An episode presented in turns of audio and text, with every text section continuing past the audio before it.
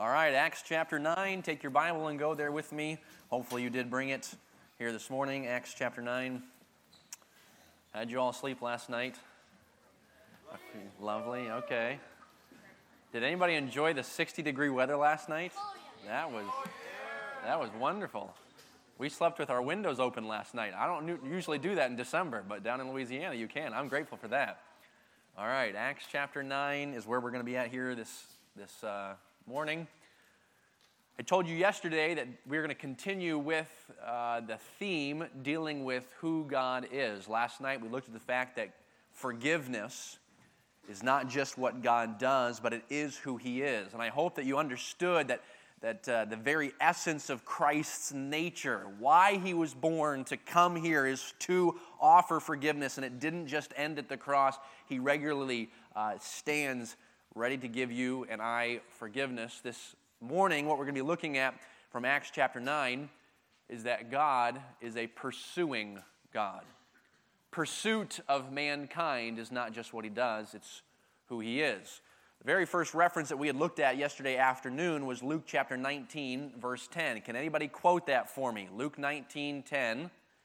Well, let's see. Say it with me. For the Son of Man is come to seek and to save that which was lost. When we looked at that verse, we agreed that that passage is telling us that seeking after man is not just what God does in the 40 hour work week, it's what he's doing on a regular basis. In fact, it's what he's doing all the time because he is a seeking God. And I want us to see from this very familiar but strange passage the fact that Jesus is always a pursuing God. We're in Acts chapter 9. I would title this The Surprising Conversion of Saul. You say, why do you call it the surprising conversion? No uh, conversion of anyone is surprising. Well, if I was God, I wouldn't have pursued Saul. But I'm so grateful that I'm not God and He's not me because He pursues anybody. Look with me starting in verse 1. Acts chapter 9, verse 1, the scripture says this And Saul, yet breathing out threatenings and slaughter against the disciples of the Lord, went unto the high priest and desired of him letters to Damascus and to the synagogues, that if he found any of this way, whether they were men or women, he might bring them bound unto Jerusalem. And as he journeyed, he came near Damascus, and suddenly there shined round about him a light from heaven. And he fell to the earth and heard a voice saying unto him, Saul, Saul, why persecutest thou me? And he said, Who art thou, Lord? And the Lord said, I am Jesus, whom thou persecutest. It's hard for thee to kick against the pricks. And he, trembling and astonished, said, Lord, what wilt thou have me to do? And the Lord said unto him, Arise, and go into the city, and it shall be told thee what thou must do. And the men which journeyed with him stood speechless, hearing a voice, but seeing no man. And Saul arose from the earth, and when his eyes were opened, he saw no man, but they led him by the hand and brought him into Damascus. And he was three days without sight, neither did eat nor drink. And there was a certain disciple in Damascus named Ananias. And to him said the Lord in a vision, Ananias. And he said, Behold, I am here, Lord. And the Lord said unto him, Arise, go into the street, which is called Straight, and inquire in the house of Judas for one called Saul of Tarsus. For behold, he prayeth. And he has seen in a vision a man named Ananias coming in and putting his hand on him that he might receive his sight. Then Ananias answered, Lord, I've heard by many of this man how much evil he hath done to thy saints at Jerusalem. And here he hath authority from the chief priest to bind all that call on thy name. But the Lord said unto him, Go thy way, for he is a chosen vessel unto me, to bear my name before the Gentiles and kings and the children of Israel, for I will show him how great things he must suffer for my name's sake.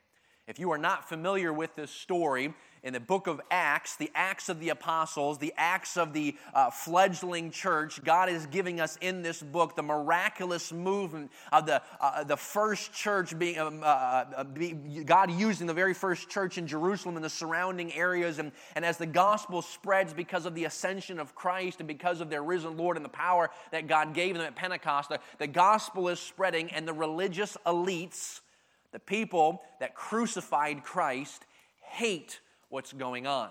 Saul is one of these men. Saul hates Christianity. He hates Christ because, in his mind, Jesus Christ, that faker, that hypocrite, uh, the charlatan, Jesus Christ is, is a fake and a fraud. And in his mind, Christ's message is ruining Saul's religion.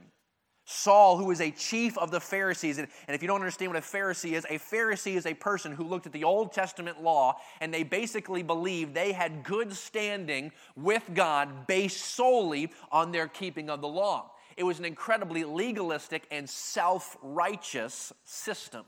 So, in Saul's mindset, the message that Christ is preaching of that of love, eh, he, in, my, in, Saul's mind, Christ is ruining the law, where Jesus is saying, No, my message is fulfilling the law. So, Saul hates Christ. He believes Christ was killed on a cross and buried in a tomb. And the fact that the disciples are preaching that he arose from the grave is all just a propaganda story. And, and Saul doesn't believe it. So, in Saul's mind, to destroy the followers of Christ is his highest calling. So that's exactly what he's doing. In the beginning of chapter 9, we're introduced to a man who is not a nice guy. The scripture describes him as breathing out threatenings and slaughter. What flows from the heart through the mouth of Saul is he just wants to destroy Christ followers. Now, if a man like this lived in America, and there are men like this who live in America, still in this day, I do believe a man like this, if he was violent against believers, he would be jailed, incarcerated, charged with hate speech, possibly a crime. In America, we have a legal judicial system, at least as of right now, that uh, believers would be, uh, uh, from a judicial standpoint, we would be defended against a man like Saul. But not in the first century. Saul goes to the chief priests and he gets legal sanction. If, if this was in America, it would be like Saul going to the executive branch or going to the Supreme Court and, and, and, receiving all the accreditation that he needs, all the authority that he needs to, and, and he could get off scot free. That's what's happening in this passage. Saul has the legal authority to go and to incarcerate and to beat and to uh, uh, uh, uh try to slaughter these believers. And so he takes those documents that he gets from the high priest and he gathers his men, and they're going for, down to Damascus. And, and uh, I'm sure you've seen maybe picture books on this, and we don't know if he was riding a horse riding a camel or if he was walking, but I can imagine he and his men are on their way to Damascus just cackling with glee because we heard there's followers of Christ and we are going to deal with them. So he's on his way down to persecute Christians. If you were God, what would you do with Saul? I'd kill the miserable wretch. But that's not the heart of our Savior. That's not why he came. He came to pursue. So Saul is on his way, and Verse 3 tells us, And as he journeyed, he came near Damascus, and suddenly there shined round about him a light from heaven, and he fell to the earth, and he heard a voice saying unto him, Saul, Saul, why persecutest thou me?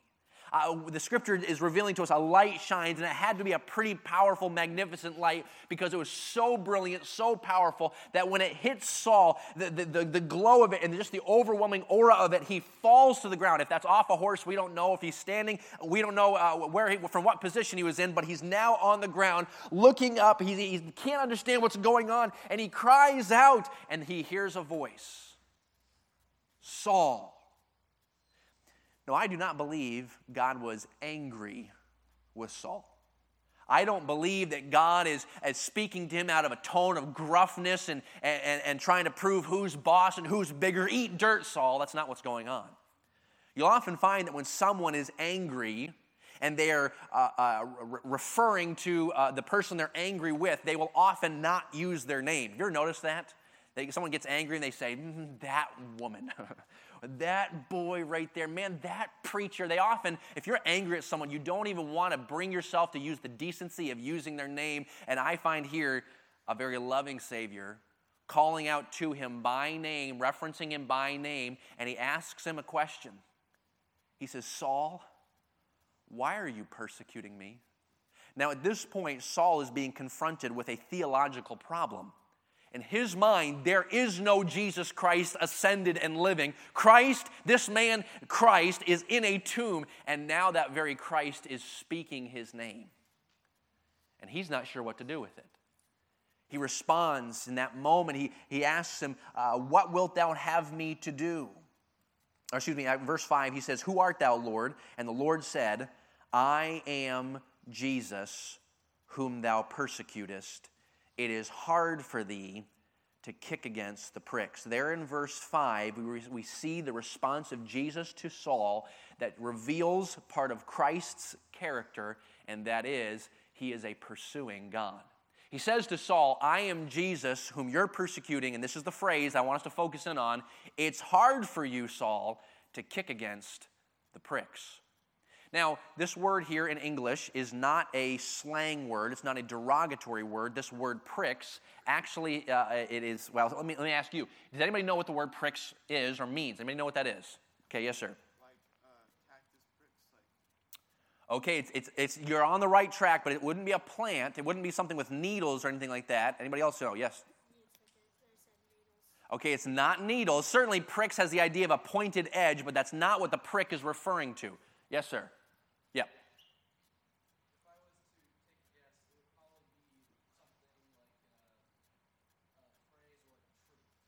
Okay, well, I'm looking for a very physical item. Yes, sir. Basically, like what, when Christ is trying to convict us, the, I know it's put in words right now. Yep. Okay, so he is revealing to us a, a level of conviction. We're going to get into that in just a minute. But what is the prick? When he says you're kicking against the pricks, does he mean like, hey, there's a briar patch in front of you and you just keep kicking into it? Is, is that what he's referring to? Is it something different? Okay, an ox goad, a cattle prod. How many of you have ever worked with cattle or been around cattle? Raise your hand. Okay, a number of you, all right. Uh, did you know that cattle are very dumb animals? uh, incredible. They're, they're very, very habitual. Uh, they do things out of habit, not because of intelligence. If you've ever had to work with cows or cattle of any kind, in fact, well, I think, in my opinion, the dumbest animal I've ever been around is a sheep. Okay, more dumb than a cow. And it encourages me when the scripture says that we are like sheep. I think we probably ought to apologize to the sheep for that one, right? But a cattle, uh, a cow, a, a, steer, whatever it would be, bovine, uh, the farmer, the, the cattleman would have, at least in this day, and today they still have them, except today they're electrified, but you would have what is, would have been an ox goad, would be a long, maybe three to four foot stick pointed on one end. And what that would have been used is, is to drive that into the flank of the cow to get their attention, to basically say, hey, cow, I want you to go this way. And to any of the girls that say, oh, that sounds so painful, to a cow, it's not painful, it's just getting their attention.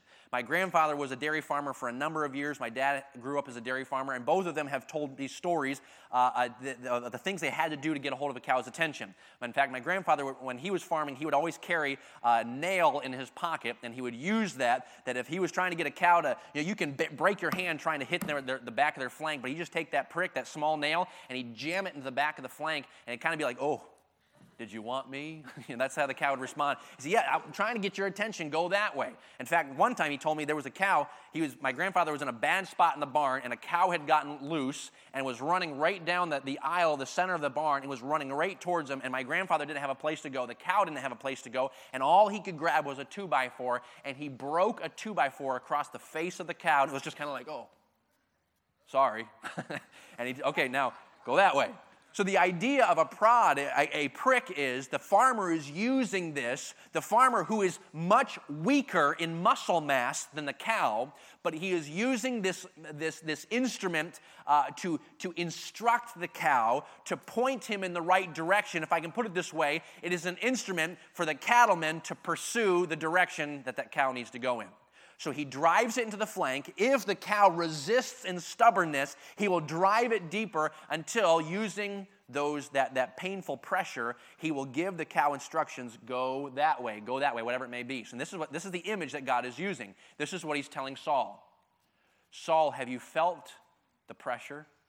Have you felt the pain? Have you felt the pricks? Because Saul, I've been pursuing and you've been resisting. Now, the scripture does not say to us explicitly what the pricks are, but I think in the first seven chapters of the book of Acts, we probably get an idea of what's going on. In fact, three different times in Acts, coming up to Acts chapter 9, he uses phrases like this. In Acts chapter 2, when Peter is preaching, the scripture says that the people who heard them were cut, they were, they were pricked in their heart. That is the conviction of the Holy Spirit. I believe it's Acts chapter 5 when, when Stephen is preaching, and Saul was there hearing Stephen preach. When Stephen preached, uh, the men were cut to the heart. That's the conviction of the Holy Spirit. That does fly in the face of Calvinism because unsaved, unregenerate men were feeling the conviction of Christ and they did not respond to him. I'm not trying to preach a pet message on Calvinism, but it does deal with that point. But in Acts chapter 2, in Acts chapter 5, and in Acts chapter 7, you do see the pricking, the prodding of Christ in Saul's life. You know, Saul was there and he witnessed in Stephen's death a very unusual death, was it not? Those men of those day, life is cheap in the first century, and they're used to watching people die. Of course, the Romans were good at putting people to death, and I'm sure Saul has seen many men go to, die, go to their death. He's, he's seen people die, except when it comes to Stephen filled with the Holy Ghost, Stephen begins to preach about Jesus Christ and he says to those leaders, Look, Jesus is the Son of God and you crucified him. And there, those men cut to the heart, they cover their ears, they run on Stephen, and they drag him out of the city, and Saul is all about it. Hey, hey, you guys want to stone him? Give me your coats. Yeah, come on, guys, I'm all about it. You want to be a part of this? I'll help you. Give me your coats. And he is there consenting to the death of Saul because he believes here's another faker. Here's another uh, hypocrite who's following this faker Christ, and let's kill him. And there Stephen falls to his knees. And he looks up into heaven and he cries out, I see Jesus standing at the right hand of God. That flies in the face of Christ's theology or excuse me, of, of Paul's, Saul's theology, because in Saul's mind, there is no Christ who's alive, and Stephen has just declared, I've seen him, and he's risen, and he's deity.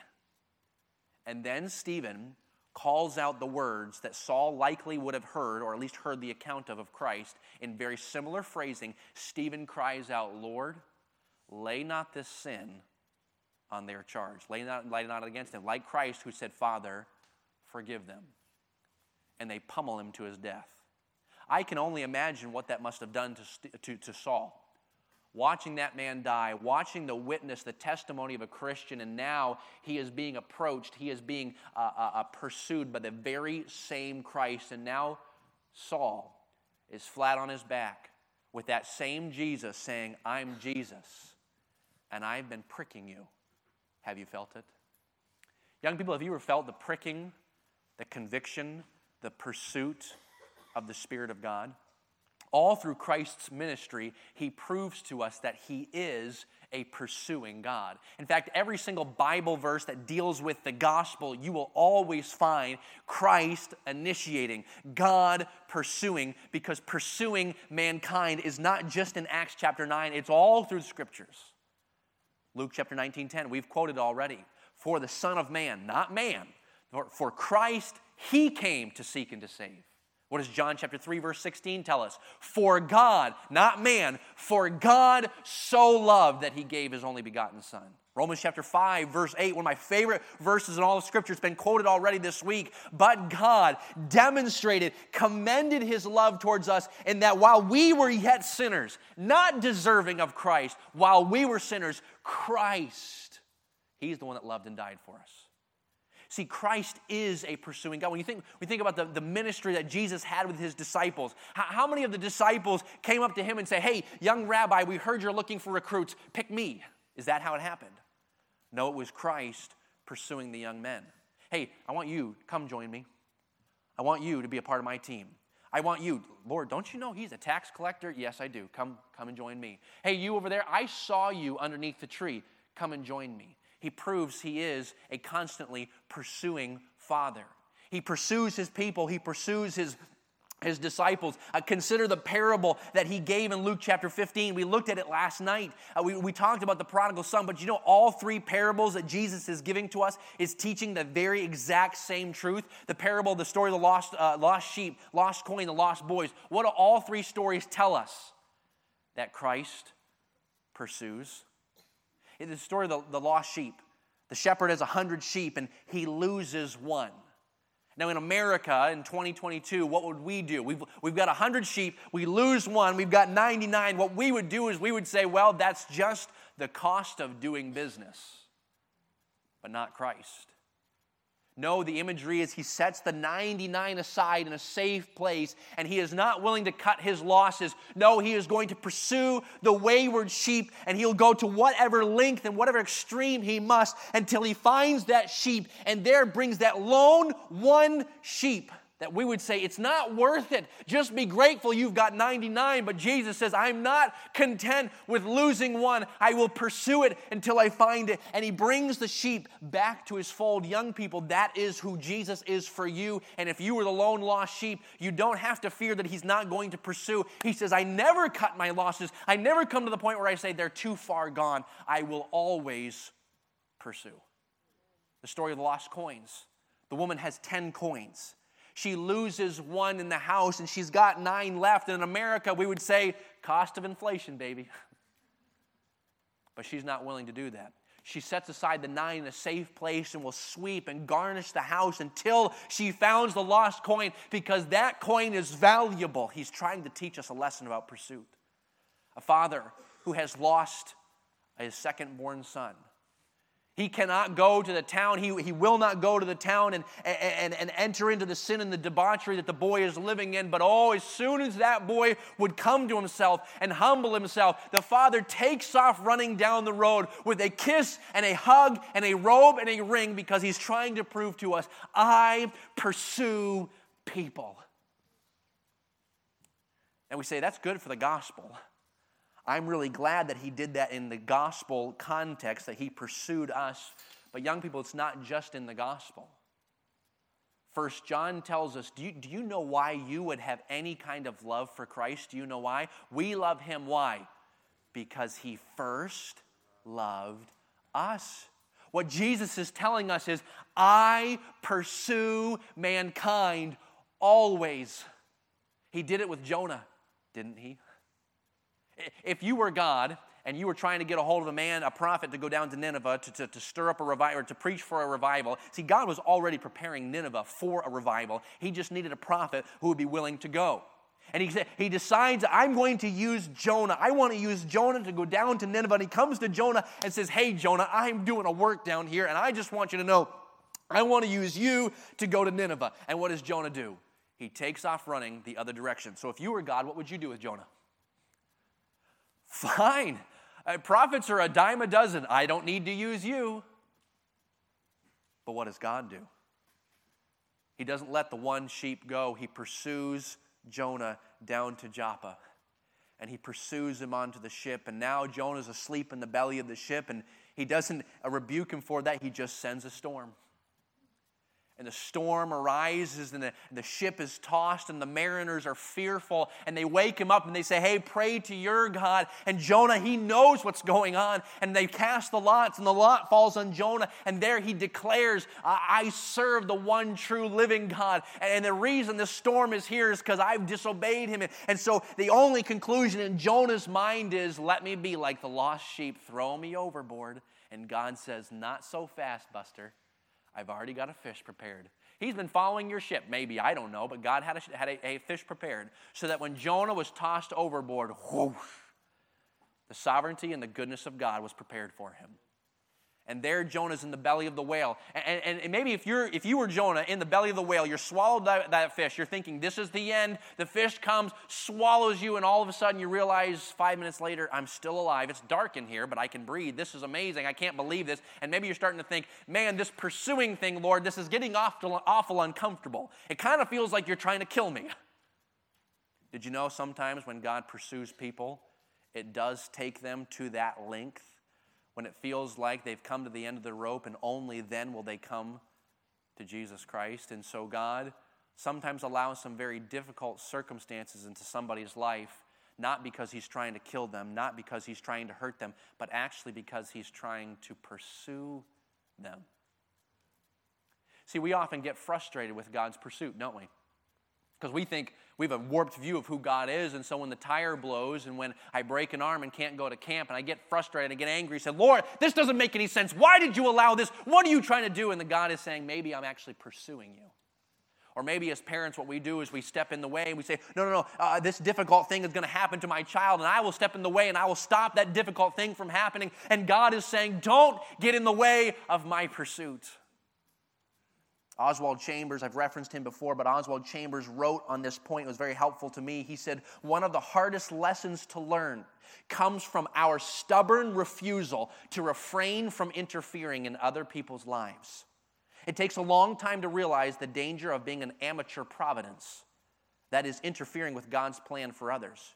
You see someone suffering and you say, He will not suffer. I will make sure that he doesn't. You put your hand right in front of God's permissive will to stop it, and then God says, What is that to thee?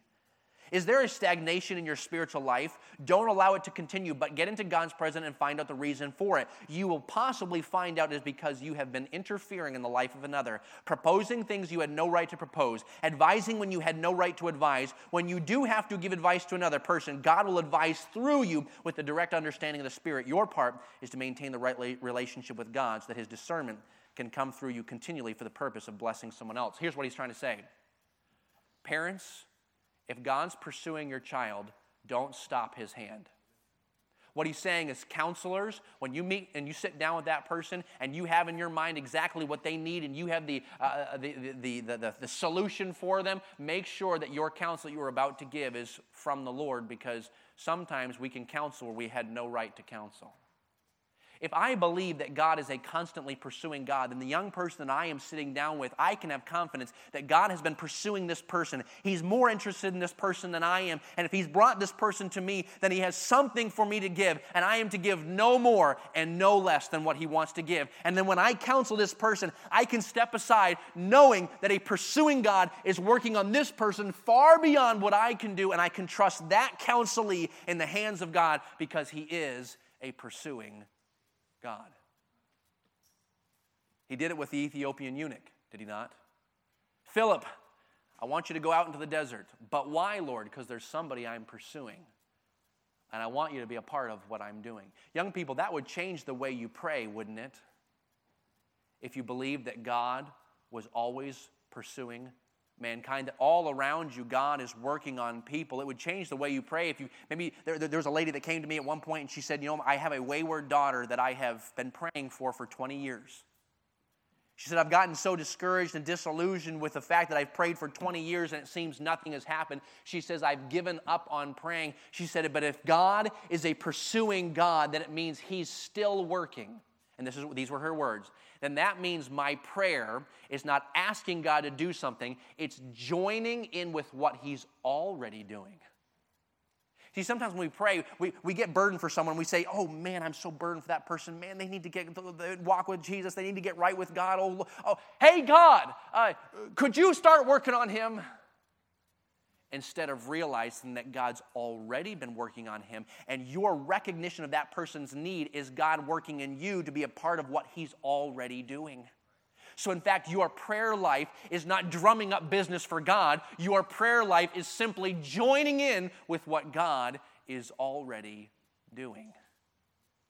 You say, but, but Brother Reed, I'm pretty sure it can't be that simple because I'm pretty sure that, that, the scripture makes it clear that I'm supposed to do the, the, the, the pursuit of God. And if I pursue God enough, then He begins to pursue me. It seems like, Brother Reed, you're saying that He pursues me first before I ever pursue Him. But I'm pretty sure the scripture somewhere says I'm supposed to pursue God. I mean, didn't, didn't, didn't guys write books like that about pursuing the pursuit of God? I, I, think, I think I have a responsibility in pursuing God first. Well, the scripture does say in James chapter 4 draw nigh to God, and he will draw nigh to you. You say, yeah, that's, that's right. That's right. I'm supposed to pursue God. That's right. I, okay, Brother Reed, you're starting to make it sound like it was all on God's shoulders, and I'm pretty sure I have a responsibility here. Uh, uh Matthew chapter 7 says, ask, seek, and knock. I, I'm pretty sure that I have to convince God of how much I'm really seeking Him for him to reciprocate. Oh boy, okay, let's just let's get back to that fundamental independent Baptist hardline feeling uh, uh, of me doing enough to convince God. Young people, that is where your dryness comes from. Consider those two passages, James chapter 4 and Matthew chapter 7. Notice who is initiating the invitation. It, it would be like this. Uh, we all know Brother Herbster and uh, Brother Herbster, how, how, old are you, brother? You're right around 50, is that correct? 40. Okay, let's be accurate here. Okay, okay. He, he, he's not yet 50. Okay, he's 48. Uh, he's not quite old enough to be my father, but he's close, maybe close to being my, my dad. Maybe, well, maybe. I'm 30, so that's 18 years older. You'd have to be young, married pretty young to be my dad, but uh, it's possible. They do it down here in the South, I've heard.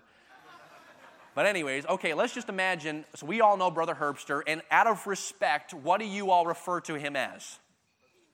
Brother Mike, Brother Herbster, Mr. Mr. Pastor, whatever, okay? So we referred to him because he deserves it as the leader of this camp, as, as a senior to all of us, most of all of us, except for the Gordons, maybe. Okay, so he is a he is older than most of us. So out of respect and honor, we referred to him as Brother Herbster, Brother Mike. Imagine with me if, if, we, if I came into this, this setting, this is my first time preaching at Southland, it's my first time spending any time with him, and I came in and said, Hey, Mike, that's a, this has been a great service, Brother Mike. I mean, Michael, man, you and I, this is great. We ought to work more like this. And, and, and imagine with me all week long, I kept talking, calling him Mikey and Michael and Mike, and would that bother anybody? Okay, several of you. Some of the younger ones are like, man, it's his God given name. Why? Okay, so I believe you ought to honor him. But uh, so most of you would say, it would bother you, me if you started referring to him as Mike. We'd start to think, man, who is this young punk who has no respect for his elders? Okay. But what if Brother Herbster had come to me and said, hey, you know, Brother Reed, you know, we're both in ministry. You, you can call me Mike. And I would say, okay, Mr. Herbster. and he might say, no, no, no, no, seriously, you, you, can, you can call me Mike. It's, it's really okay. Well, it would be hard for me to get used to calling him by his first name. And if ever I finally came to the place where I've referred to him as Mike, it would only be because he invited me to. Are you tracking with me? This is what James 4 and Matthew 7 is doing. God is coming to us and saying, Ask me, seek me. If you seek me, you will find. Hey, hey, hey, hey, girls, draw nigh, he says. If you draw nigh, I promise you, you will find. If you, I'm inviting you to ask, to seek, and to knock, because if you do, you are going to find See, no mortal young person, no mortal man would ever think in his mind that you, as a, as a, as a sinful person, could, could talk to a divine and holy God like he was a friend. No mortal man would think that unless God invited us to.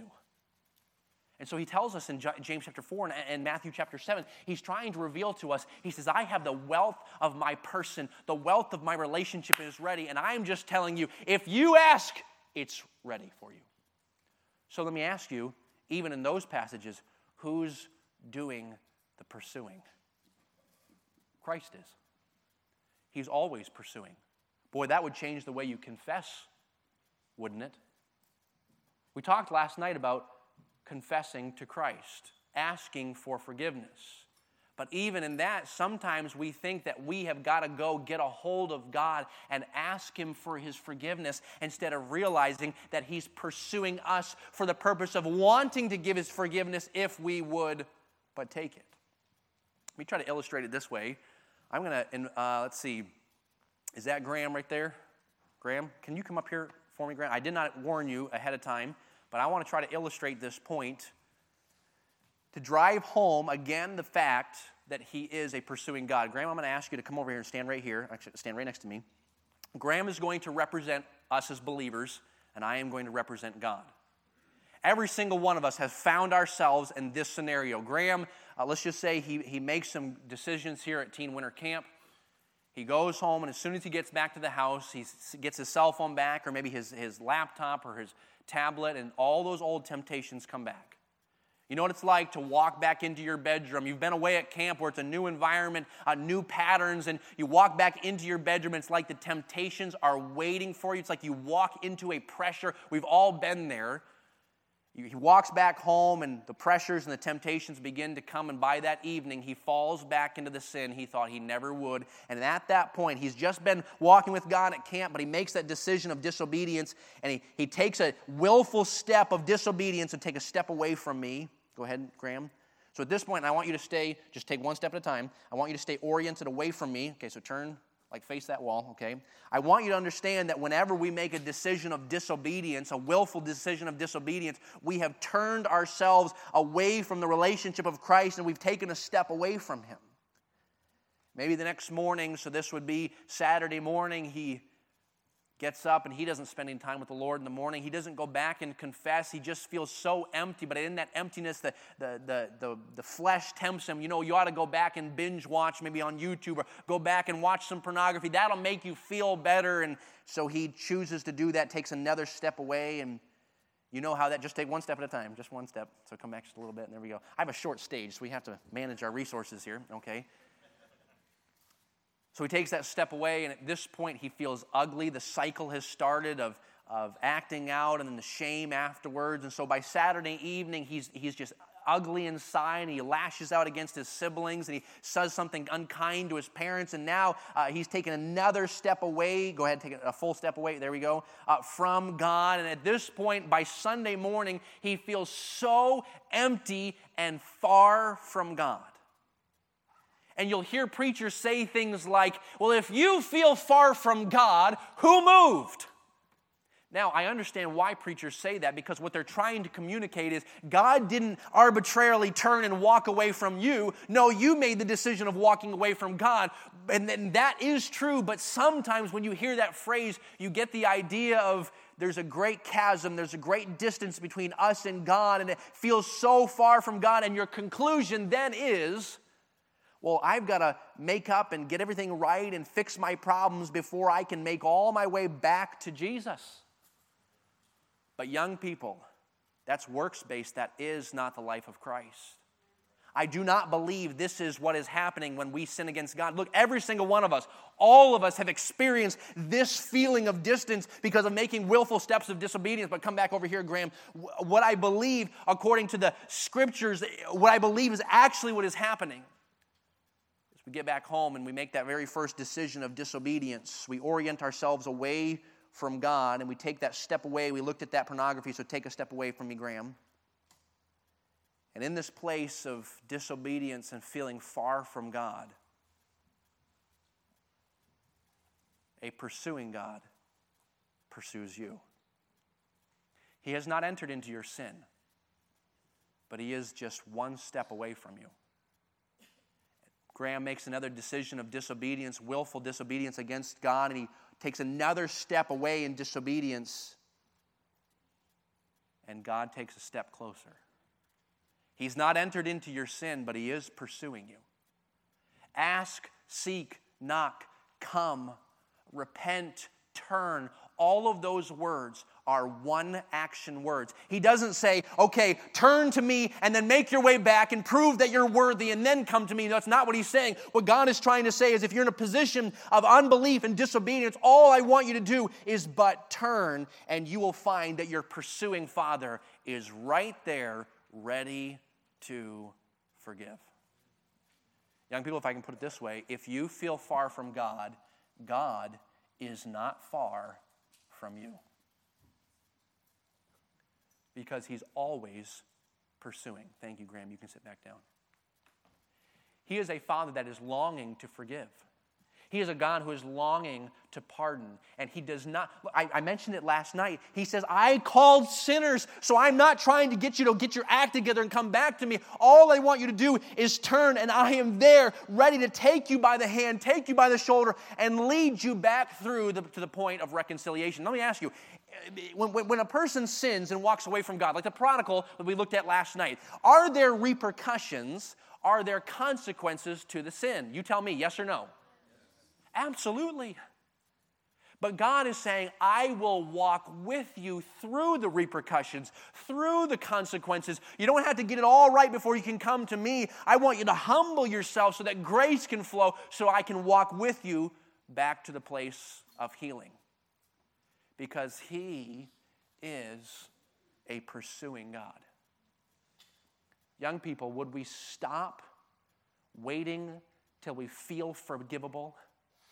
till we feel worthy.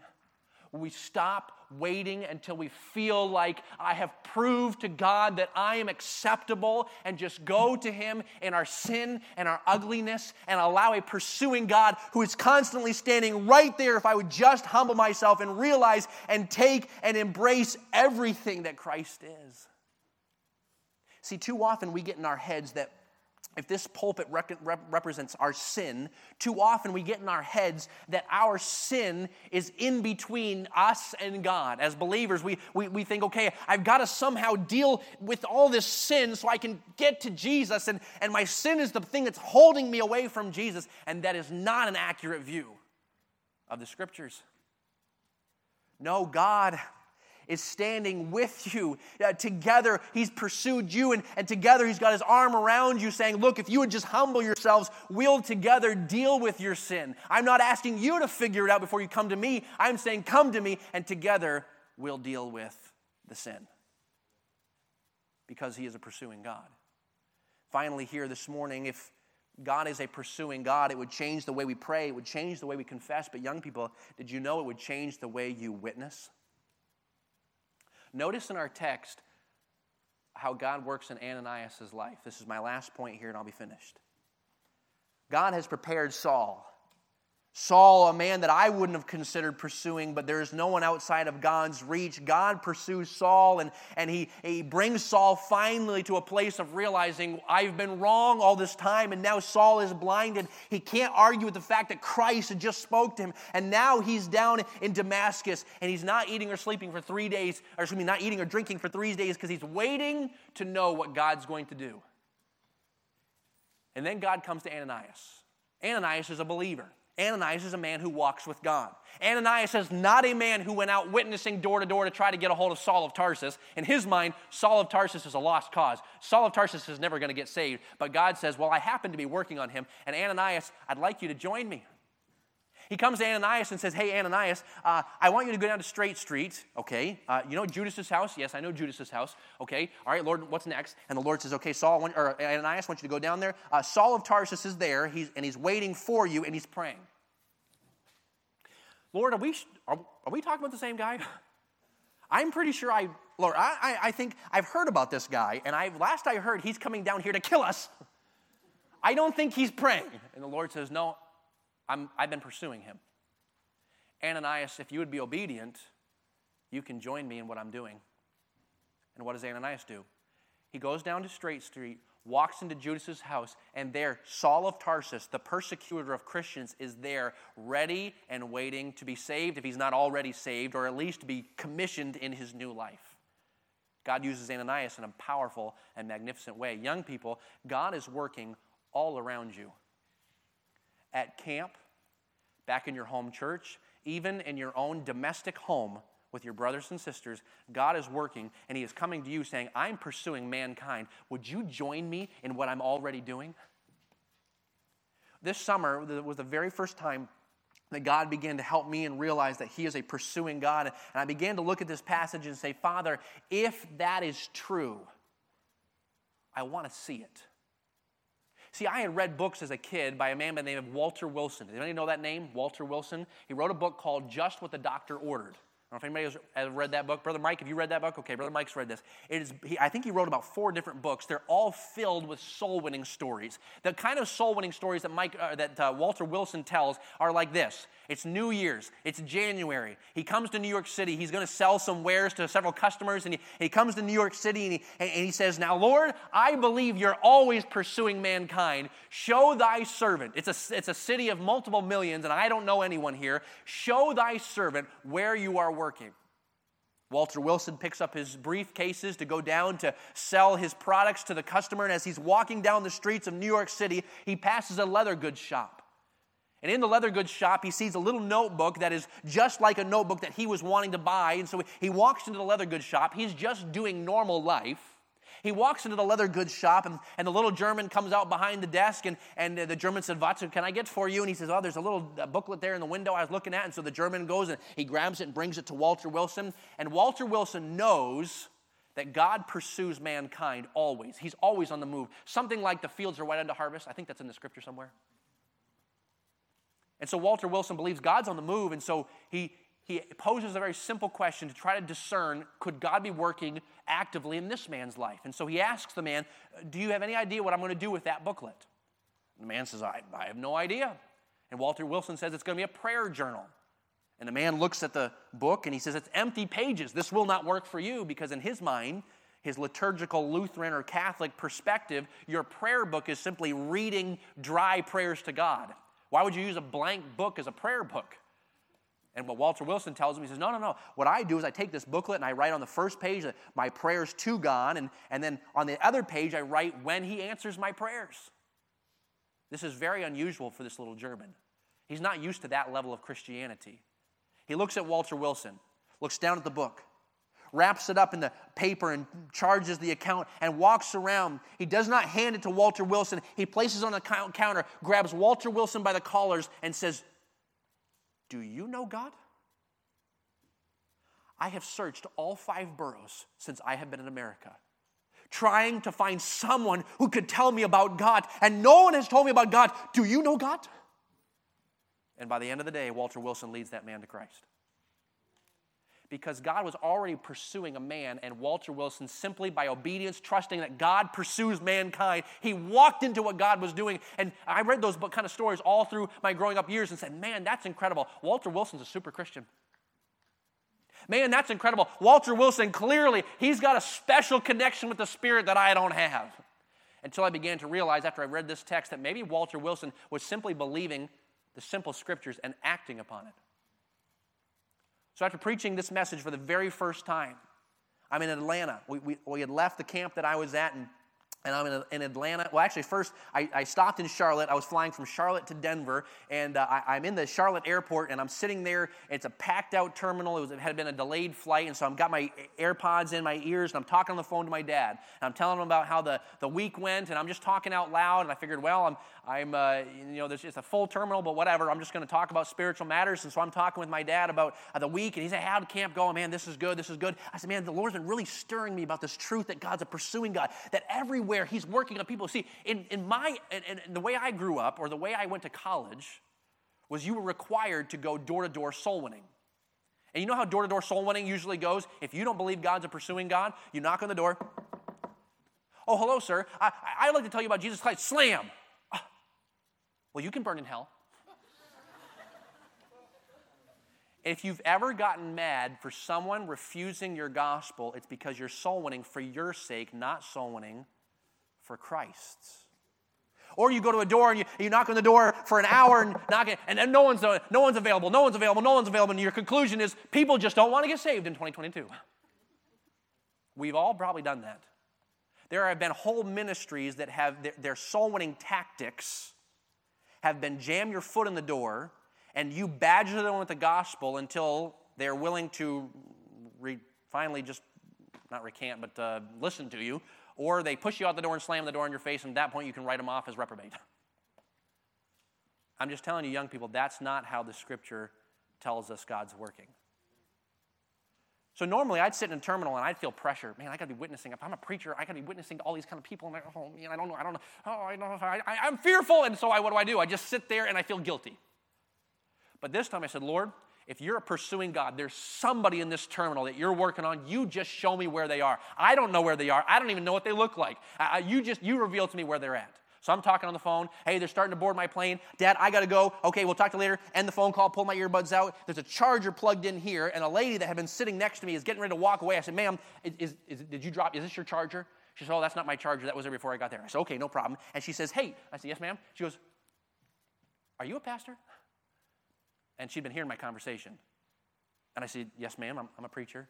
She goes, I couldn't help but overhear your conversation. And I was just so stirred by that. She said, Man, the fact that God could be pursuing people, she said, Man, that's a magnificent. She I got, I got family members that are needed, da da da. da. And I'm thinking, wow, Here's an opportunity. So I'm witnessing to her. We're going in the line, and, and the line's getting shorter and shorter and shorter, and, and she can't find her boarding pass. And, ma'am, I, I got to get on my plane, but here, here's a track. Please read that if you can. And I get on the plane. I'm thinking, man, that's great. A lady came up to me. It was basically like, what must I do to be saved? Like, that's, that's incredible. I get on my plane, and I sit down, and there's a guy sitting in the window there, and I'm thinking, well, maybe I'll talk to him if, if, if the Lord's prepared him. And the last person boards the plane, and it's the lady I'd been talking to. She walks all the way down the aisle and stops right by my feet. I look up and she looks at her ticket and she goes, I'm seated next to you. Coincidence? Pursuit. She sits down next to me, and I'll tell you, I'm not used to thinking this way. So, what I did, it's a red eye flight, put my pillow around me, put my earbuds in, nice talking to you, and I kicked back, and the Holy Spirit was so, he was all over me like, Are you kidding? Could I have given you a more open opportunity? Oh boy, you're right, Lord. And the, natural fears start to creep in. But Lord, this is a red eye flight. People are trying to get sleep. If I start talking to them, everybody's gonna know I'm a Christian. What's the problem in that? Oh, yeah, you're right, Lord. take my pillow off, take my earbuds out, tap her on the shoulder. I said, Ma'am, I am sorry. I cannot let you go to sleep until I ask you one more question. See, love casts out fear. And if you would love a soul because God loves a soul, it will remove all anxiety. As we talk for the next two and a half hours of our flight, she had grown up Catholic, had gone to a Southern Baptist college. She's got a very eclectic past, but she had been saved as a 12 year old in a non denominational church, but has never been discipled for the two and a half hours. We worked, she, she had a very clear testimony of salvation, but then we, I began to work through passage after passage. She's working through bitternesses, hurts in her life she does not know how to handle, and no Catholic priest has ever been able to help her. And so I'm working through the scriptures with her, teaching her truths of Christ's healing and that He came to heal the brokenhearted. And I got off that plane at the end of the time going, man, God's all over the place if we would just open our eyes. I fly back from Denver. I get to Atlanta. I'm preaching in a church for two days. I'm, I'm just going to be there, uh, just two services I'm preaching there. And so we're parked in the parking lot there. Uh, uh, uh, uh Billy Ingram, if you know him, that it was his church. And so I'm parked in the parking lot there, and I'm out there on, outside my, my trailer, sitting in my camp chair, reading my Bible, and a car pulls into the parking lot. And a lot of people come in and turn around, but this car pulls into the parking lot, and when it pulls in, it's a little bit unusual because it's tilted to one side. It wasn't because it was a big boy driving, it was because it had blown a tire. And I look up there and I see that, and, and I thought, well, I know how to change tires, and I'm a preacher, so let's just see if God's on the move. I'm not going to walk up to him and say, Here, young man, you need to have a tract. I'm not going to do that. I'm going to live normal life believing God is on the move, and I'm looking for every opportunity if He would simply show me where He's at work. So I walk up to the young man and I said, uh, Hey, what's going on here? Man, we blew a tire. I got to get my, my, my, wife to work, and I don't know what I'm going to do. And I said, You got a spare? And it's a rough looking car. He said, Yeah, I got a spare. And he goes and pulls up the, the hood, and he pulls, or not the hood, the, the trunk, and pulls out his spare, and there's wires sticking through the rubber on this spare. He's like, man, if I could just get this two miles down the road, I'm thinking, you're not going to get this out of the driveway, man. This is going to blow as soon as you go two miles. And, and, and, and so that's not going to work. And, and so I grabbed my wife from the trailer and said, hey, Emma, we got a ministry opportunity. Can you take this lady to work? And so she gets in our truck. She drives him, her off to work. And, and uh, so I help the guy get off the tire. And, and we're waiting for my wife to get back because we're going to go down and get him a new tire. And so we're just standing there. He just shakes his head. He says, I can't believe this. I said, What? He goes, I just can't believe this. I said, What's going on? He goes, You're a preacher? I said, Yes, I'm a preacher. He says, Man, I have always been upbeat. I always can fix my problems. He says, Joel, I fix everything until this year. He said, This year, everything has gone wrong, and I can't fix anything.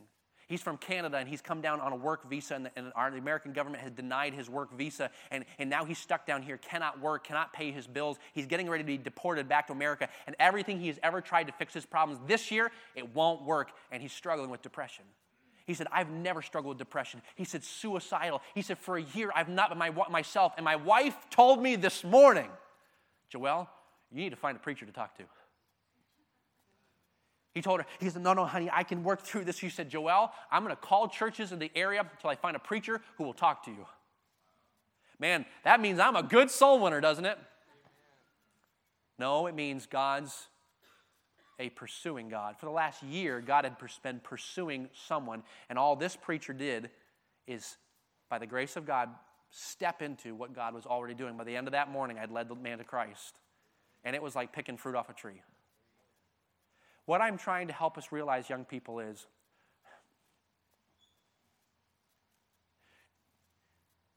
to follow Christ is no bummer. It is the greatest privilege of your life because He wants you, and He's been pursuing you because He wants you and His family, if you're not a believer, and if you are a believer, He wants you to know love, joy, and friendship. And so He's been pursuing you to use you, to bless you, to let you know friendship and healing and joy like you never thought was possible and like the world cannot offer. See, some of us look at following Christ and surrendering to Jesus and we say, it's going to cost me too much. But what I would like to say to you is, have you considered what it will cost you if you don't surrender to Christ? A pursuing God who loves you and is constantly right now, this week, and as you go home, He's working on you. And if He blows your tire on the way home, you can have confidence it's because God loves me and He wants to do something in my life. Would you be willing to yield to the pursuit? And would you be willing to join Him in His pursuit of others? One of the greatest encouragements of this year is realizing my God is always pursuing people. I don't have to drum up business for Him, He's doing that. He just lets me join the business. Can I ask you all to bow your heads with me here and close your eyes?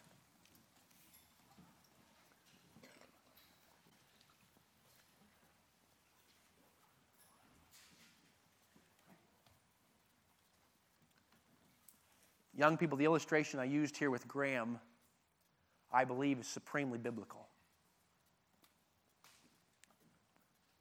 Would you be willing to humble yourself? Maybe here at camp at Winter Teen Retreat, you've already done that. There's already been a, a, moment this week in the preaching or outside the preaching where you've humbled yourself before the Lord. But, young people, as you go home and there's a failure, and your flesh wants you to hold off on confession for 24, 48 hours until you feel forgivable, would you realize and simply turn to the pursuing one?